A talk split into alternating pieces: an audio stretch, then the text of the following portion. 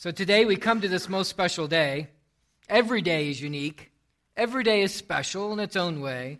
But today is extra special. Today is one of those standout days. Today we gather together to see Christ exalted, commitment realized. Because today we get to share in the baptism of four people who are saying to all of us, who are calling out to their whole community, who are literally shouting out to the world with their actions I'm a follower of Jesus Christ. I'm a lifelong, sold out, 100% in follower of Jesus Christ.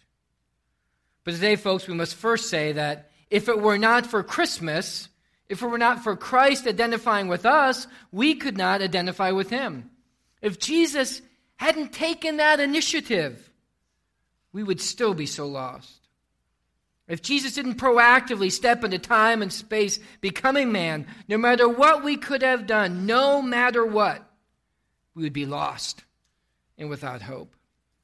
But in the fullness of time, God sent forth his Son to be born of a woman, to become one of us, to come to us, to redeem us, that we might receive the adoption as sons. Folks, at this Christmas time, at this baptism time, we gather together to say with one heart and with one voice, Thank you, Jesus, for identifying with us, for coming to us. Today we're going to see that the birth of Jesus was predicted, proclaimed, and its purpose explained. One of the great truths about Christmas is that God wanted everyone to know that the Messiah, the Savior, was born. Christ's birth was not a secret. His birth wasn't shrouded in mystery. Christ's birth was not a surprise. God said it was going to happen hundreds of years before Jesus came. And when Jesus was born, he shouted Christ's arrival. Let's just look at a few and highlight just a few of the predictions. The first one is right there in Genesis. Genesis chapter 3, verse 15. Right after the fall of mankind, into sin, God said to the serpent, I will put enmity between you and the woman, and between your offspring and hers. He will crush your head, and you will strike his heel.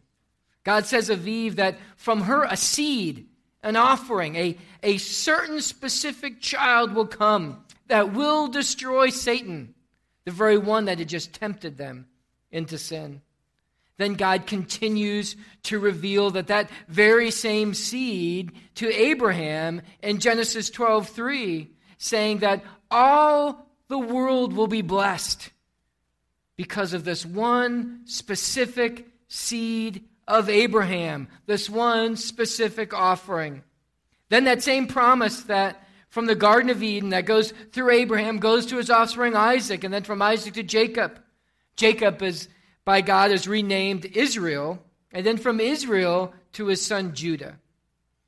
In verse in uh, Genesis 49:10 it says of Judah, "The scepter will not depart from Judah, nor the ruler's staff from between his feet until he comes, to whom it belongs.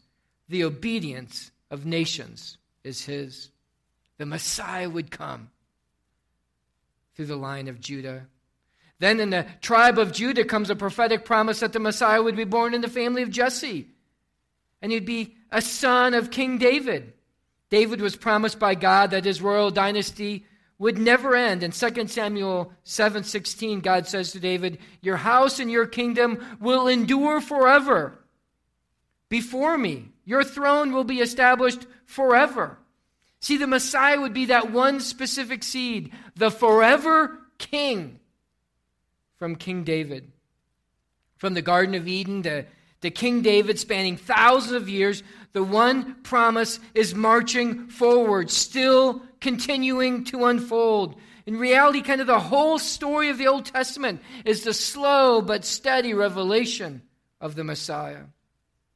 What does the very first verse in our New Testament say? Matthew 1 1 says, The book of the genealogy of Jesus Christ the son of David, the son of Abraham. See, the very first thing that Matthew does is tell us that Jesus Christ is that one seed. He is that one promised offspring. He is the Messiah. In Luke's genealogy, Jesus it goes back all the way back to Adam. Jesus is that one talked about in Genesis 3:15. But to make sure that we get it, that this Jesus is the Messiah, God gets very specific. In Micah 5 2, he says that the Messiah from the tribe of Judah would be born in Bethlehem. But to you, Bethlehem, in the land of Judea, are by no means least among the rulers of Judah, for out of you will come a ruler who will shepherd my people, Israel. The great prophet Isaiah says in chapter 7, verse 14, concerning this promise this one specific son, says, Therefore the Lord will give you a sign. The virgin will be with child, will give birth to a son. He should be called Emmanuel. And then in chapter 9, Isaiah says of this child, For unto us a child is born, to us a son is given. The government shall be on his shoulders, and his name shall be called Wonderful Counselor. His name shall be called Mighty God. His name shall be called Everlasting Father, Prince of Peace. Over and over and over again, throughout the whole Old Testament, prediction after prediction after prediction, Jesus is proven to be the one, proven to be the Messiah, proven to be the promised seed. God could not have made it any more clear. God said Jesus, his son, the second person of the Trinity, would be coming to earth. And guess what? He did. God didn't just predict the birth of Jesus. No, on that very night, oh so long ago, he proclaimed the birth of our Savior. When Jesus arrived, there was a whole host of angels proclaiming Christ's birth. Luke 2 8 through 14 says, In the same region, there were shepherds out in the field, keeping watch over their flock by night. And an angel of the Lord appeared to them, and the glory of the Lord shone around them, and they were filled with great fear. Angel said to them, Fear not, for behold, I bring you good news of great joy that shall be to all the people. For unto you is born this day in the city of David a Savior, who is Christ the Lord. And this will be a sign to you. You will find the baby wrapped in swaddling clothes and lying in a manger. And then suddenly, there was with the angel a multitude of the heavenly host praising God, saying, Glory to God in the highest, and on earth, peace among those with whom he is pleased. See, on that amazing night, the sky was filled with angels proclaiming the arrival of Jesus Christ. Upon seeing the angels, the, the shepherds dropped everything to see him at once.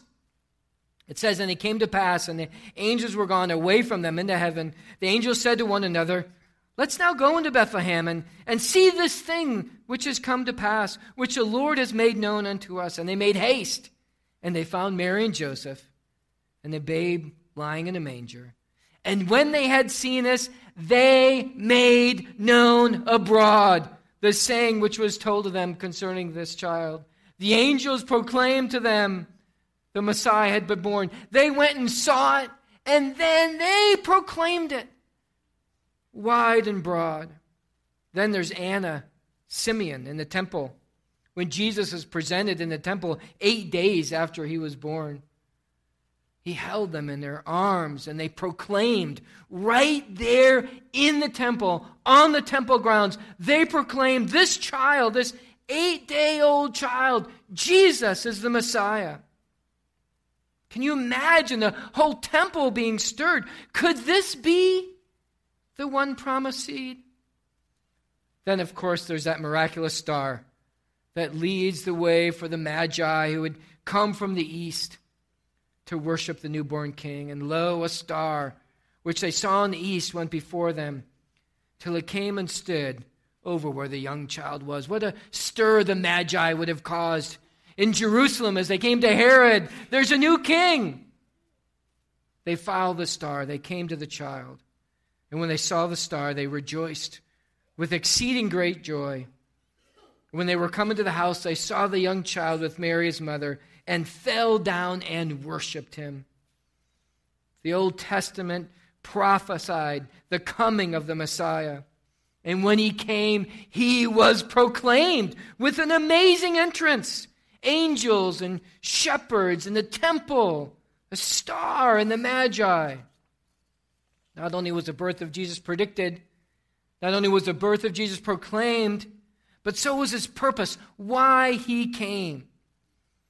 The angel told Joseph, Joseph, son of David, do not fear to take Mary as your wife, for that which is conceived in her is of the Holy Spirit. She will bear a son, and you shall call his name Jesus, for he will save his people from their sins. Jesus has yet to be born, but yet his purpose clearly told. He will save his people from their sins. Goes all the way back hundreds of years earlier to Isaiah 53, verses 3 through 6, where the purpose of Jesus is described, the purpose of our Savior and his love, his salvation. It says, He was despised and rejected by men, a man of sorrows and acquainted with grief. And as one from whom men hid their faces, we he was despised and we esteemed him not. Surely he has borne our griefs, he has carried our sorrows, yet we esteemed him stricken, smitten by God, and afflicted. He was pierced for our transgressions, he was crushed for our iniquities. Upon him the chastisement that was brought us peace and with his wounds we are healed. All we, like sheep, have gone astray. We have turned each one to his own way. But the Lord has laid on him the iniquity of us all, the purpose of Christmas. As Philippians 2 says, that Jesus came being born in the likeness of men and being found in human form, he humbled himself by becoming obedient to the point of death, even death on the cross. Jesus came to so identify with us, to so love us, that he took our sins, he took our place. He was the atoning sacrifice for our sins. Jesus came to be born to die, to bear the sin of mankind, your sin and my sin but then to rise again in glorious victory three days later victory over death and sin and hell and Satan. Oh, how he came to identify with us. But on this morning, on this baptism morning, we want to talk about how we can identify with him. If you have your scriptures with you, turn to Romans chapter 6. Romans chapter 6, verses 3 and 4 we're going to see this word baptism used as the picture of the baptism we're about ready to do. Romans chapter 6, verses 3 and 4. So scripture says, Do you not know that all of us who were baptized into Christ Jesus were baptized into his death, united into his death? We were buried with him, therefore, by baptism into his death, in order that, just as Christ was raised from the dead by the glory of the Father, we too might walk in newness of life. It's important for us to understand the word baptism. Baptism has two meanings. One is the literal meaning, to immerse. It speaks of water baptism. The other is a symbolic meaning, means to identify or to be united with. When you think of the word baptism, you think of two I words immerse identify. So, two definitions, two meanings of the word baptism. See, water baptism is the act of being immersed in water, but its significance in baptism is symbolic in showing that you are identified with, you're united with Christ in his death and in his resurrection. See, no act on our part could ever earn our salvation. Nothing. Not even baptism. Baptism is the expression of an obedient heart, a heart that is already in a saving relationship with Christ. My little sentence that I use to kind of help me um, boil it down baptism into a simple truth is baptism is an outward expression of an inward faith. Baptism is the outward expression of an inward faith. Baptism is a picture to, to show that you are already united with Christ because of what he has done for you. Baptism is our symbolic expression of our identification with Christ, proclaiming that he's a Savior. He identified with us, and now in baptism, we publicly identify with him. Romans 6 is using the term baptism uh, to describe how true followers of Christ are united, connected, identified with him. You can even take out that word baptism there in those words, verses, and put in the word united, because that's the meaning that it's trying to get across. So today we are using the spiritual truth of Romans 6 to be pictured in water baptism. Romans says that baptism is a symbol of our unification with Christ in his death, buried with him by baptism, united in his death. And that baptism is a symbol of our unification with Christ in his resurrection. It says, so that we might walk in newness of life, having the old self crucified and a new self alive to worship and obedience. Therefore, the symbol of our baptism today is buried with him in baptism and raised with him to new life. That's what these four are going to symbolize for us today. They are symbolically representing their faith by picturing their unification and identification with Jesus Christ and his death and his resurrection through being immersed into and then raised out of the waters of baptism. They are saying that I publicly believe that Jesus did all this for me. So now I'm going to publicly proclaim that I'm giving all myself to him. It's a joyous moment. It's also a serious moment because they are saying for all to hear, I've decided to follow Jesus. No turning back.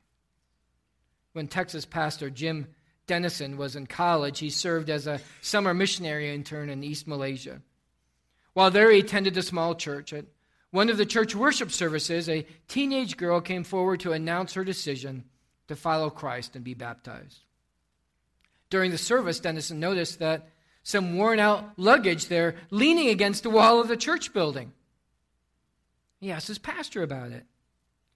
The pastor pointed to that teenage girl who had just been baptized and told Denison her father said that if she was baptized as a Christian, she could never go home again.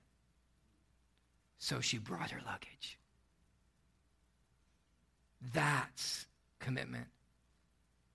That's baptism.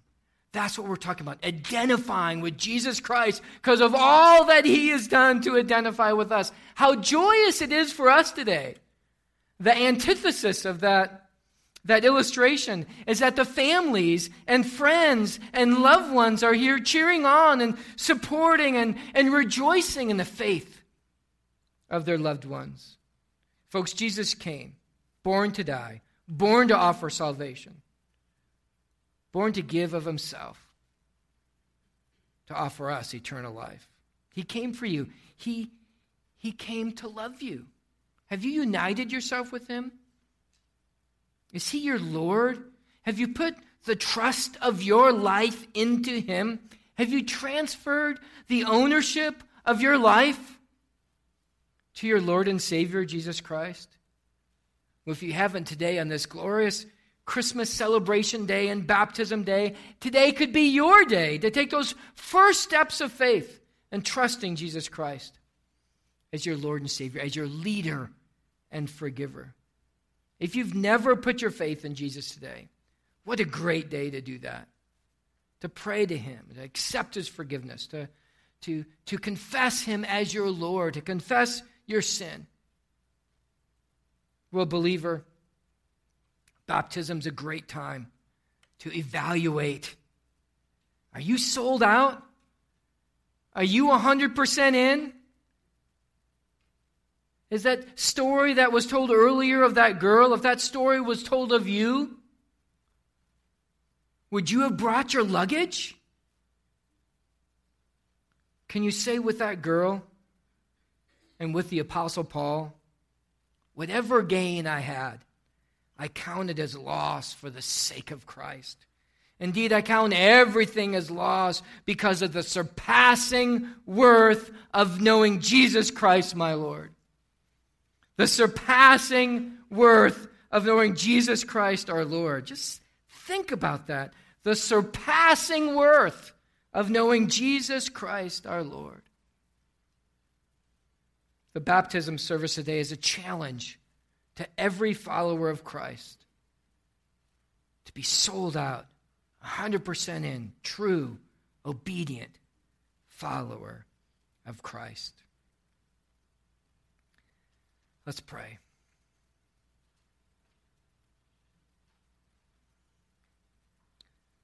Oh, Father, now we have looked at your word, we've looked at your Son, how it was predicted and proclaimed as purpose, and how he identified with us, and now in this baptism service we're getting to do next, how we get to publicly proclaim our identification with Him.